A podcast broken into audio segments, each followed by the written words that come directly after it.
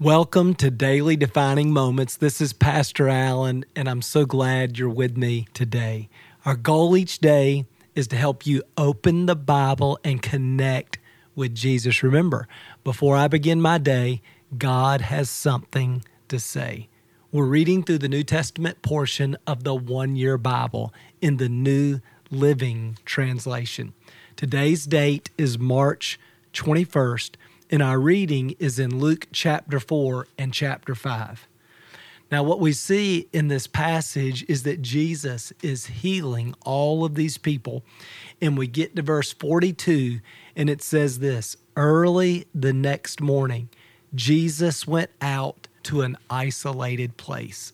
I think this is so important to remember that even Jesus, God in the flesh, the Son of God, the Messiah, the Savior of the world, even Jesus, needed to pull away every day, first thing in the morning, and connect with the Father in order to refresh and prepare for that day. Listen, that's what we're trying to do in this podcast is to help you learn to do this every day before I begin my day. God has something to say. I need to meet with him every day and allow him to teach me to fill me, to strengthen me, to settle me, to direct me. I need to I need to cultivate that connection because I'm going to need that connection throughout my day. Now watch this. Later on in the passage in chapter 5, Jesus has been preaching. He steps onto these boats after he finishes his sermon. He tells Simon to press out into the deeper water. And I want you to listen to what Simon says. He's about to tell him, throw out your net. And Simon says, We worked hard all last night and didn't catch a thing. But if you say so, I'll let the nets down again. And this time, their nets were so full of fish that they began to tear. They couldn't even handle all the fish. Oh my goodness, I love this idea. Listen, sometimes we have been working and striving and plowing and feeling like we're accomplishing nothing. We're operating out of our own power and strength. We're trying to get God to bless our agenda. And what we see in this passage is when Peter gets on God's agenda, then it's blessed. And I think so many times in our lives, we're asking God to bless our plans and our agenda. And I think we need to shift that and let's get focused on discovering God's plan and God's agenda because listen, it's already blessed. Peter says, We spent all night slaving away, working so hard, and we accomplished nothing.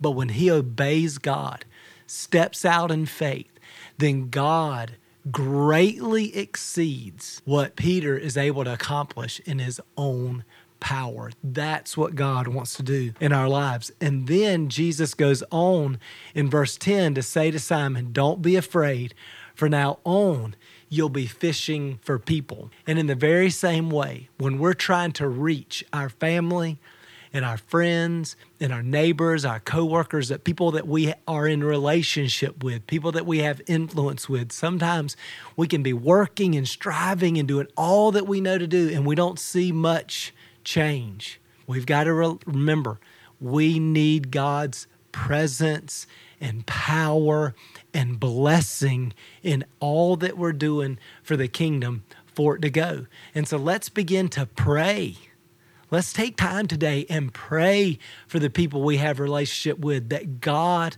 would prepare their hearts to hear the good news, that God would strengthen our influence, that God would strengthen our relationship, that God would open a door, an opportunity for us to encourage them, to help them, to serve them, to tell them about Jesus, to share our testimony. Let's ask God to do what we can't do. Let's ask God to empower us to do what we've been struggling to do for so long. This is the Christian life. Again, it's a life of dependence, trusting God to do in us and through us and around us more than we're able to accomplish ourselves. Listen, that's what Jesus modeled for us by connecting with the Father to begin his day every day. That's what we see in the lives of the disciples that they learned to live in dependence. God multiplied their efforts. In fact, it reminds me when Peter stands up in the book of Acts and preaches his first sermon, just imagine this, and 3,000 people get saved that day because Peter's learned to depend on the power of God to do exceedingly abundantly above all he could ask, imagine, or think. And man, we can live that same way. That's why what we're doing is so important helping you connect with Jesus every day so you can live in his presence and in his power and see him moving in you and through you every day. Let me pray for you. Father, we thank you so much for modeling this for us. Lord, if you needed to begin your day connecting with the Father, then so do I. God, help us all to begin every day connecting with you, listening to you, allowing you to meet us, to instruct us, to teach us, to grow us, to strengthen us, to transform us. God, that's the most important thing we do is learning to be with Jesus.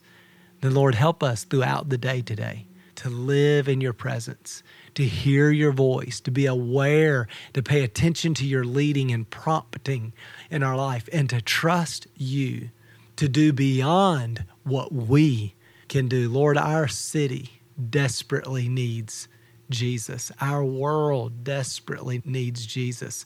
But God, we're over our head. It's beyond us. God, we need you to bring revival. We need you to do in our own hearts, in our own families, God, what we've been powerless to do.